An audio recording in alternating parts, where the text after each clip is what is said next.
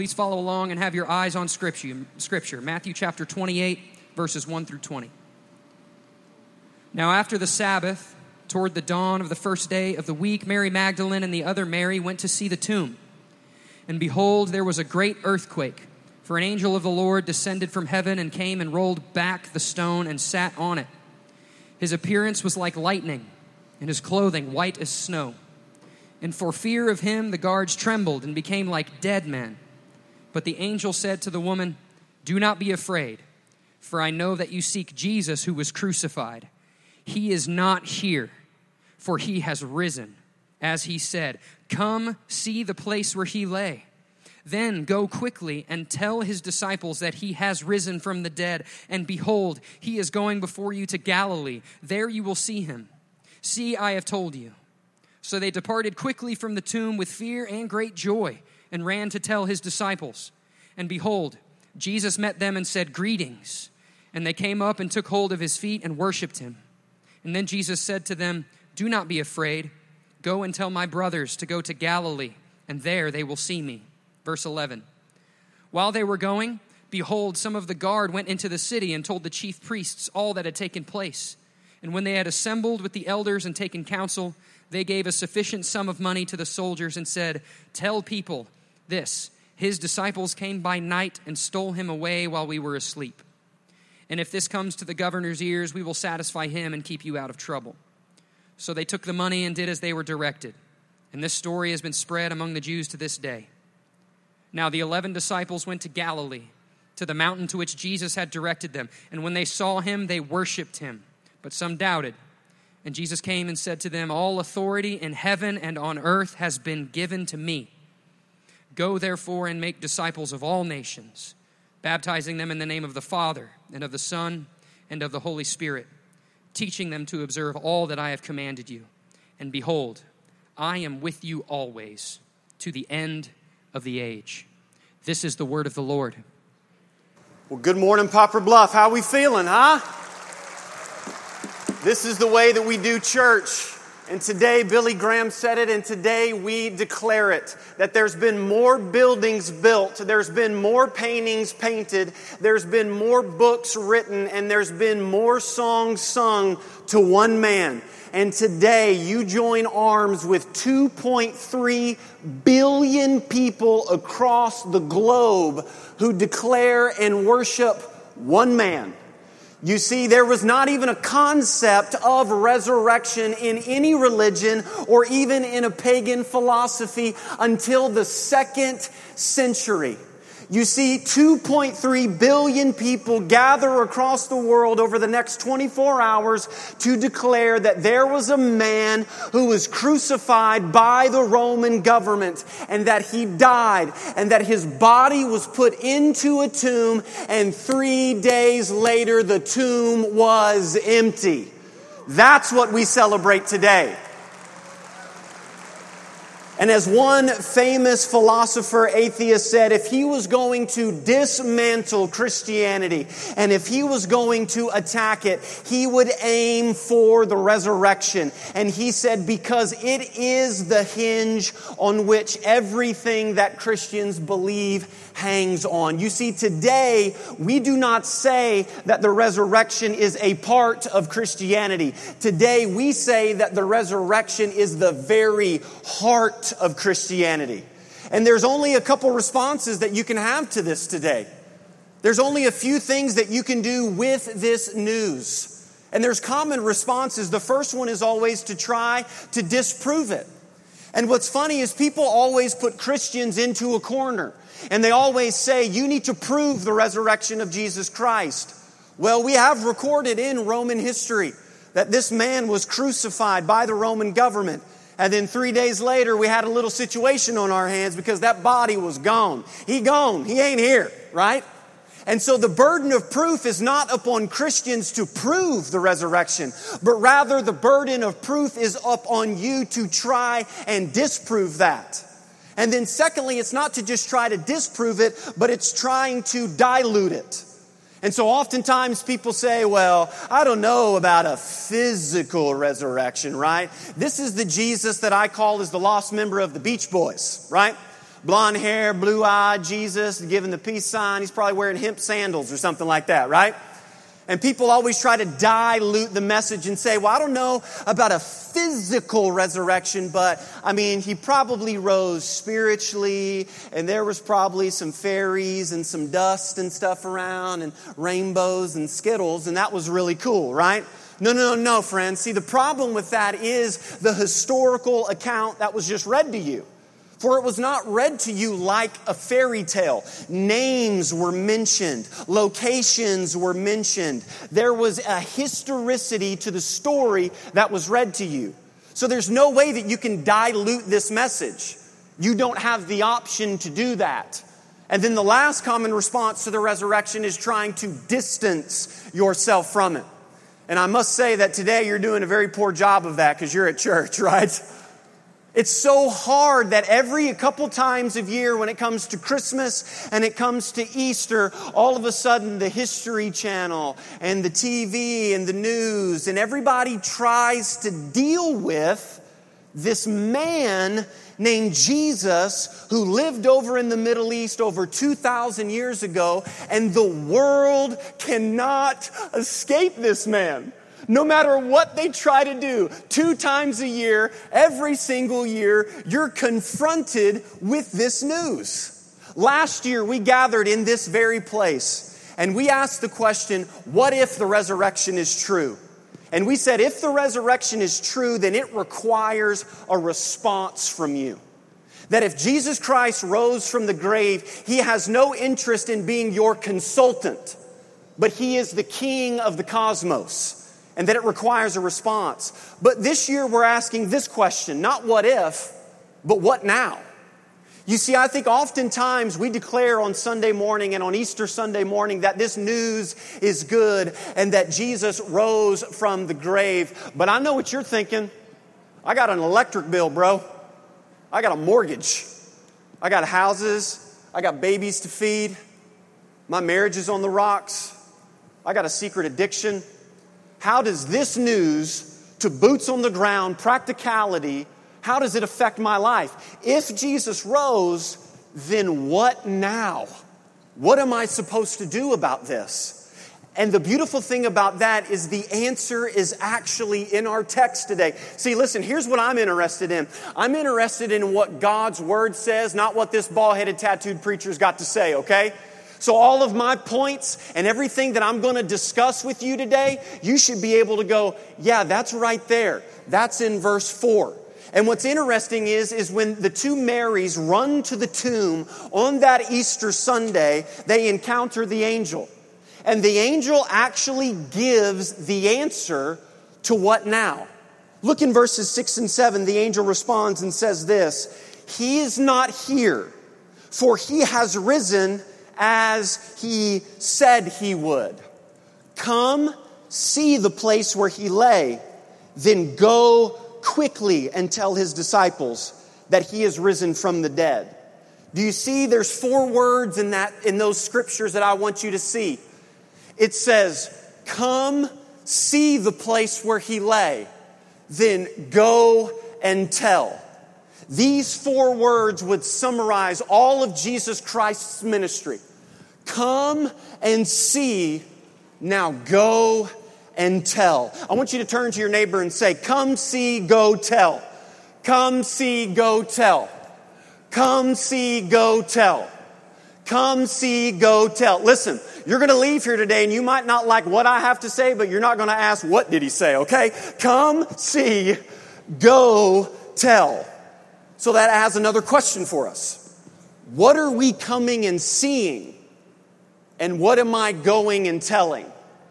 Here's the big idea today. If this could slide into your DMs and if you could put this on your Twitter feed, it's this.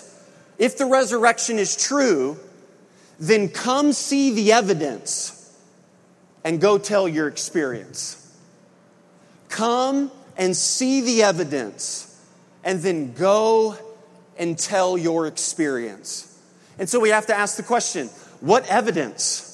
What are you talking about when you say, come and see the evidence? Well, it's like I said in Matthew 28, and no matter who you are, and if you're a scholar that has more degrees than Fahrenheit, everybody has to agree that all of the Gospels are not written like fairy tales. They are historical accounts, biographies, if you will, of the life of Jesus Christ. They mention names, they mention locations. They mention his followers messing up and running away and being afraid. And I don't know about you, but if I was making up a religion about myself, I would not show that my followers left me hanging at the cross and ran away, okay? So when we read these historical accounts, we have to examine and see what is there. And no matter who you are, all scholars agree there are three major evidences of the resurrection that are in our text and also in world history. The very first thing that we have to come and see, what evidence are we coming and seeing, is this the crucifixion. For you see in your text, the angel said, the Jesus who was crucified. Now, we can't celebrate Easter Sunday until we have first gone through Good Friday. And the reason why we call it good is because an innocent man was nailed to the wood. But before I get into any of that, crucifixion was perfected by the Roman government. We have this in history books that the Roman government perfected torture for anybody who did not declare Caesar to be Lord and God. And so we know that Jesus Christ was flogged and beat with the whip that he had a crown of thorns placed upon his head, mocking him. And then actually, history tells us that Jesus was not pierced through his hands. But actually, science would consider the wrist to be a part of the hand. Because if railroad spikes were pierced through his hand, then his hands would have ripped on the cross. But rather, Jesus had nails through his wrists and through his feet. And actually, when Jesus carried the cross, through the streets. He wasn't carrying the full cross. He was carrying the cross bar that weighed probably close to 100 pounds. And when the Gospels record when he fell on his chest, that most health physicians would agree that he probably suffered a chest contusion when he fell. Then, as he is there being crucified, crucifixion is death by asphyxiation. You suffocate.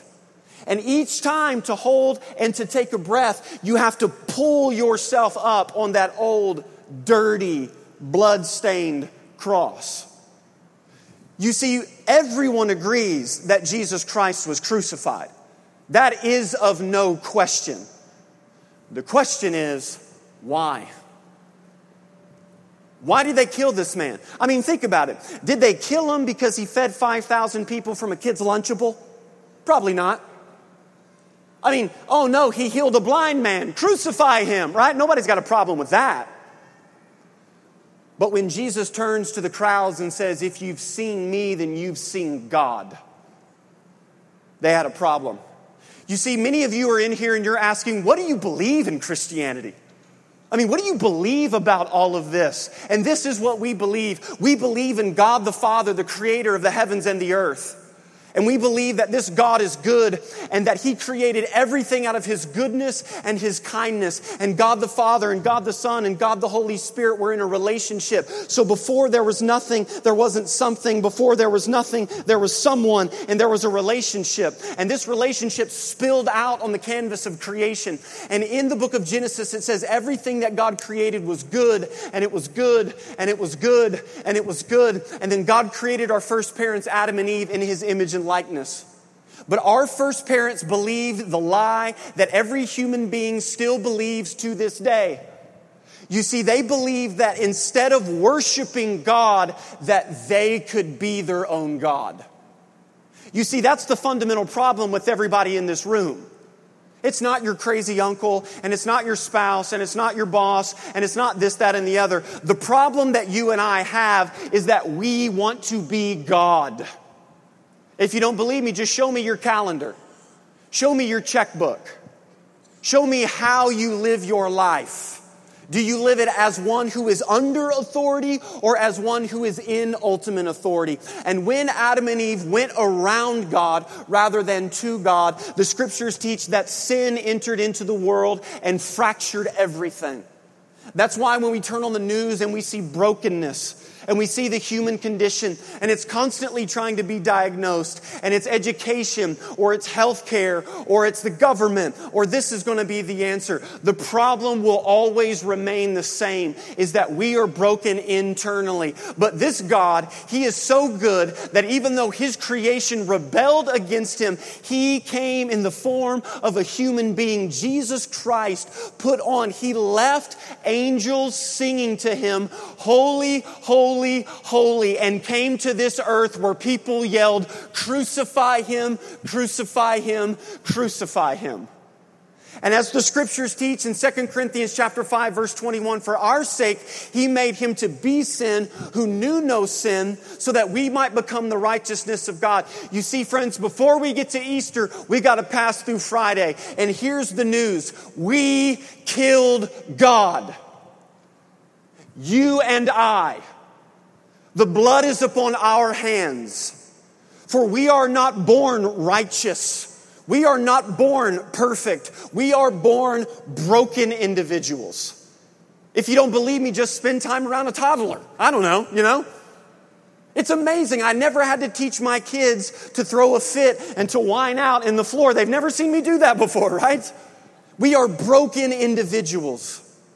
And this God, Jesus Christ, took on our sin and he bore it upon the cross. And friends, he died.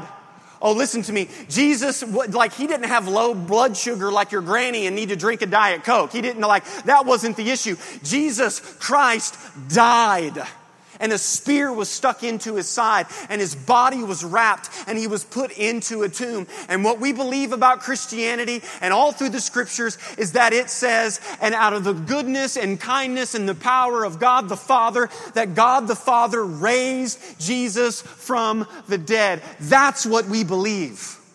And so you have to examine the evidence of the crucifixion. But not just that. The second thing is the female eyewitnesses. Where's all my single ladies at? Uh uh oh, right? Ladies, this is a good look for you today. Do you know who comes to see Jesus? The ladies. Do you know who stays with Jesus at the cross? The ladies. Only one dude stuck around. Everybody else ran and got afraid, right? Some of you ladies are like, typical man. Okay, right? But here's why this is important to understand. We, listen, the Bible wasn't written in a Western context. It's under a Roman Greco culture. And back then, a woman's account was not trustworthy in court. They could not bear an eyewitness account. So, again, if this story is being made up, and if it is a fairy tale, and people are dying for it, the thing that I wouldn't do is, I would not say that the lower class, the marginalized, the outcasts, the socioeconomically poor were the first ones to witness the resurrection. I wouldn't say that. I wouldn't entrust that. But it's just like God to work this way. And so you have to deal with, yeah, this isn't a fairy tale. Because if it is a fairy tale, that wouldn't even hold up in court. And do you know what's crazy? How we can bridge the application now to your life? Listen, if these women who were marginalized back in the day, and praise God for the cross of Jesus Christ, but now if these women were the first ones to have access to Jesus, then that tells me today that anybody can come to Jesus Christ. That anybody can come.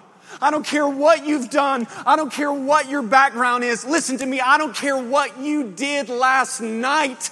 Anybody can come to Christ. Black, white, brown, green, gay, straight. I don't care. I want you to come to Christ.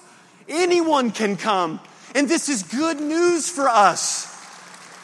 No message, no religion in the world has an open door as big as Christianity. And the evidence shows us in the crucifixion and then in the female eyewitnesses. But the ultimate thing is this the empty tomb. Ha! We got a problem, right? I mean, did you see how they tried to handle it in the story?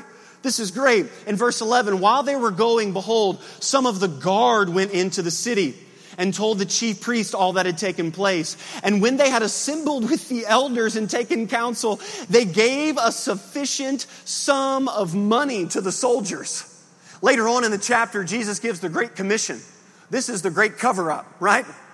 Now we have a problem on our hands. That we even know that the Roman government tried to hide this because his body's gone. Friends, his body's gone. So they try to make up a story. They try to say, oh, he wasn't really dead. Well, there's no way that someone could be crucified for six hours and not really die. They say that his disciples stole his body. But that actually couldn't take place because it tells us that Pontius Pilate sent soldiers to guard the tomb. And if you failed under Pontius Pilate, then you got your head cut off. So those soldiers would have defeated the apostles trying to steal the body. Listen, friends, this is what separates Christianity from all other religions in the world. And we have this recorded by a Roman historian. His name is Josephus. He recorded what the Jewish history was taking place in the time of Rome. Josephus records that Jesus' body was not in the tomb. And it caused a little bit of a situation. You see, friends, this is the line in the sand for us. This is the line in the sand for the evidence. For all other religions in the world, today, Judaism claims 65 million followers. Their founder, Abraham. You can go to his memorial there in Haran. 65 million people. His body is buried there. Islam claims 1 billion followers.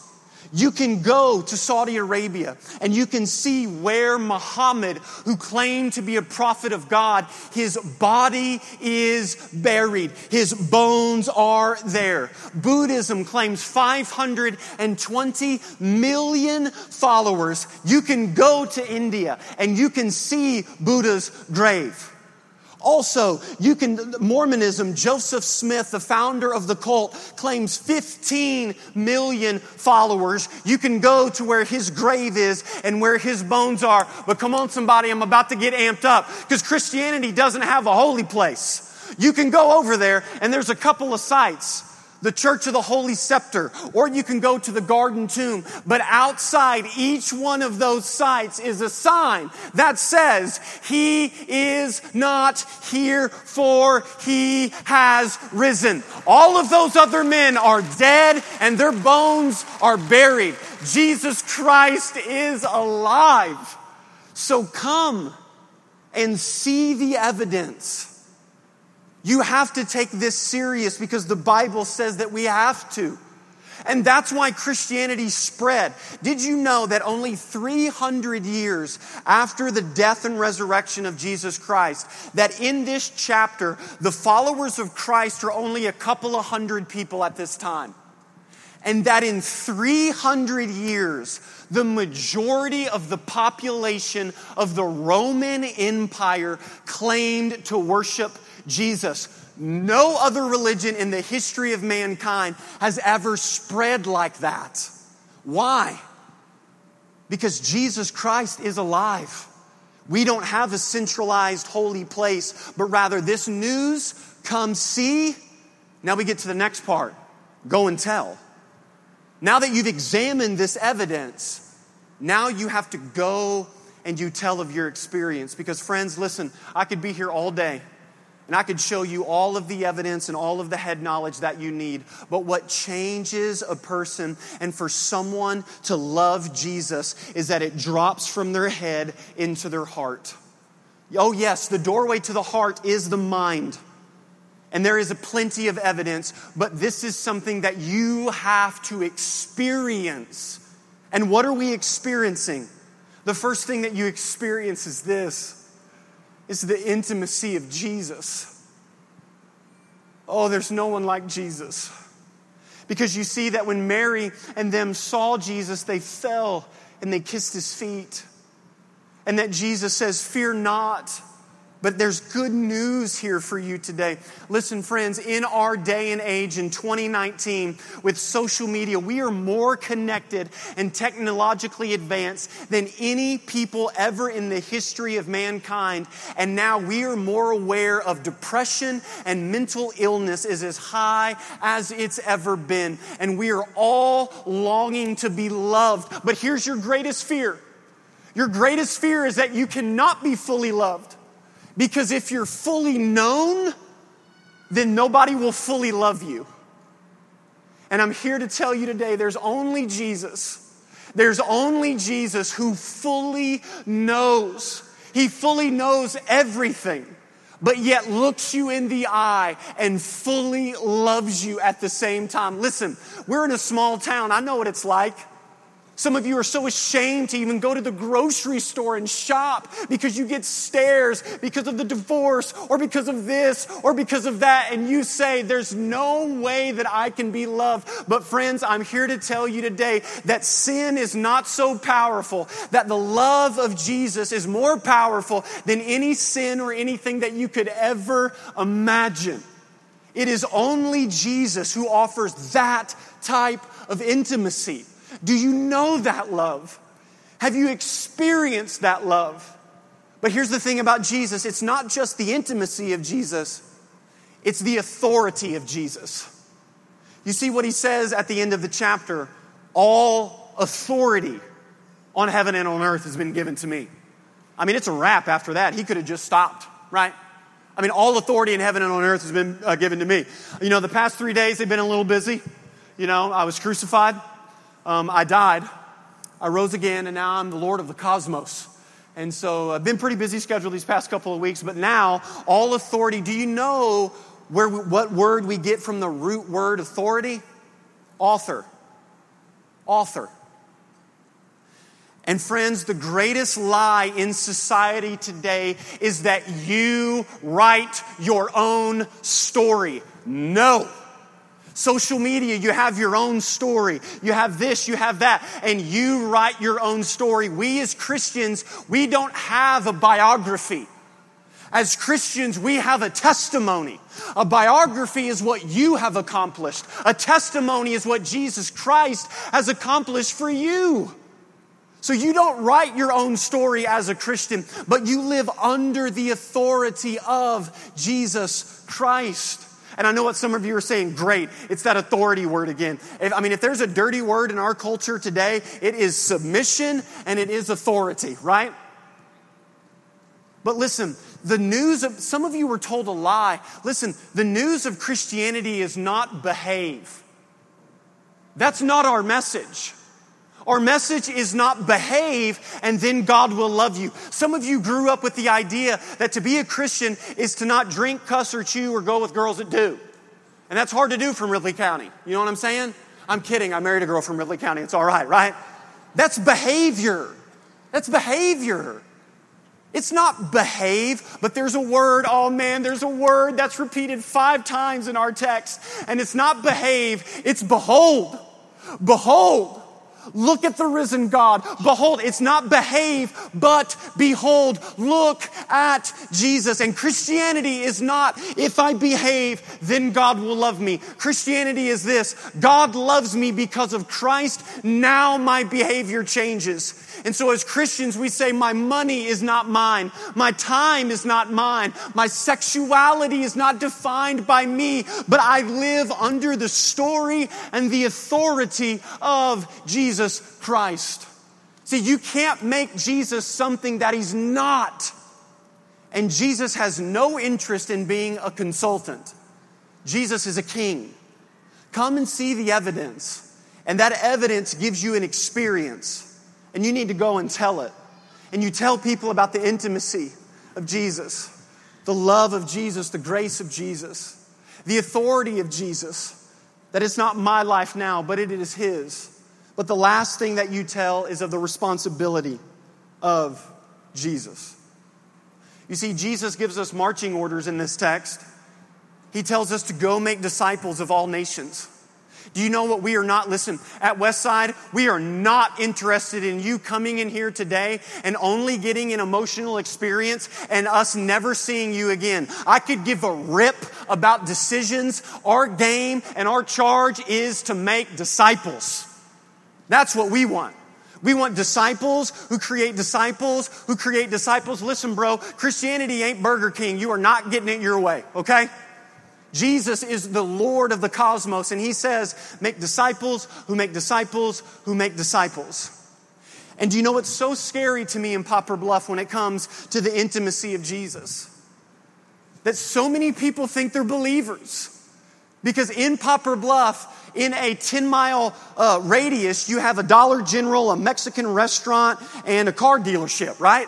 I mean, we've got them everywhere. And to add to that list is churches. And what many of you think in here today is proximity to Jesus equals intimacy with Jesus. No. And just because you're gaga and your grandma and your baby boo boo and your daddy and your mama and they're Christians and they're believers does not make you a follower of Christ. But as Jesus says, that you must be born again. And so just because you are in proximity to everything that's taking place does not equal intimacy with Jesus. And when we fall under the intimacy and the authority, we have a responsibility to, to tell people. And this is what I'm so burdened about. Many of us are so amped to go overseas and to give clean water, and we believe that missions is global, but you've never had a conversation with your grandfather. You live in a house with someone who doesn't know your experience and you've never told them, but you'll go on a mission trip across the globe. Listen, we believe the responsibility is not just across the globe, it's across the street. That you, as a believer, now have a responsibility to share your experience.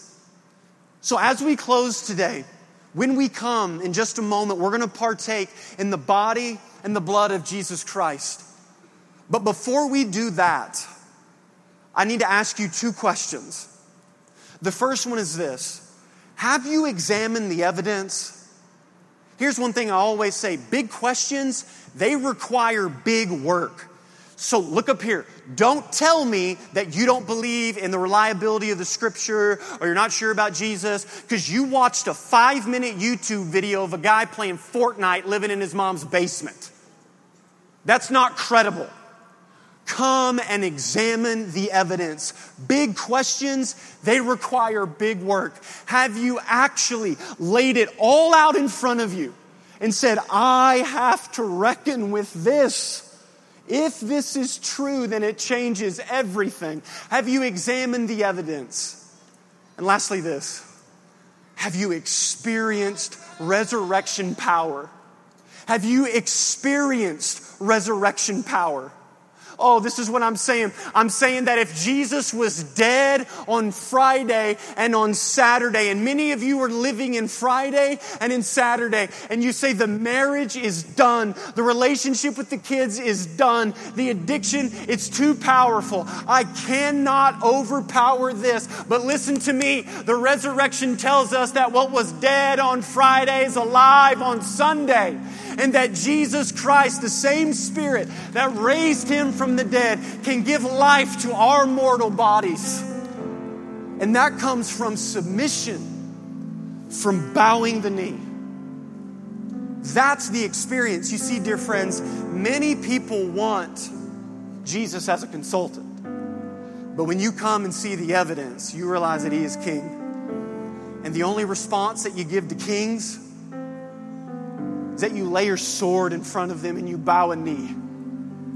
That is the posture of a Christian. In just a moment, we are going to read the Lord's Prayer out loud together as a confession for us. Those of you who are baptized followers of Jesus Christ, we want you to come forward. There's going to be people up here, there's going to be people back in the wings with the body of Christ and the cup of salvation. If you are a baptized follower of Jesus Christ, we want you to celebrate today. For he's not dead, he is risen, just as he said. But if you have questions and you don't know about that, I still want you to come to those same people. And when you come up, you can say to those people, I would like someone to pray for me. Please, please, please, Poplar Bluff, do not leave this place without at least being prayed for today. And say, I don't want to go into the details, but this is the situation and it's killing me. These people want to pray for you. Again, if you are a baptized follower of Jesus Christ, celebrate and partake in the body and the blood of Jesus. If you are not and you have questions about that, come and speak to these same people. Because the big idea is before us. If the resurrection's true, then I have to come and see the evidence. And I have to go and tell of my experience. So, Poplar Bluff, would you stand to your feet, direct your attention to the screen, and lift your voice as loud as you can today. Our Father, which art in heaven, hallowed be thy name. Thy kingdom come, thy will be done in earth as it is in heaven. Give us this day our daily bread. Forgive us of our debts as we forgive our debtors. And lead us not into temptation, but deliver us from evil. For thine is the kingdom and the power and the glory forever. Amen. Heavenly Father, we come before you in this place. We've done all that we can. We've examined the evidence, and there's so many people in here today, God, that it's in their head. But, Spirit, we are asking that it would drop from their head into their heart, and only you can do that. Only the Spirit of God can do that in this place today. So we invite you, God, to come to change lives. Please, God, we believe that grandkids and kids' lives will forever be changed because mom and dad came down at Easter 2019 and somebody prayed for them. And that somebody's life would be changed because before Easter at the Coliseum in 2019, the addiction was so strong in my life, or I was a workaholic, and somebody prayed for me and I bowed my knee. God, let that happen today. And let those people leave here and go and tell of the experience. Jesus Christ, you are risen, just as you said. And if that's true, then everything changes. Holy Spirit, have your way with us as we pray this all in the holy, in the resurrected, in the not dead, but alive, the Alpha, the Omega, the beginning and the end, Jesus Christ, our King. Amen. Come forward today as you feel led.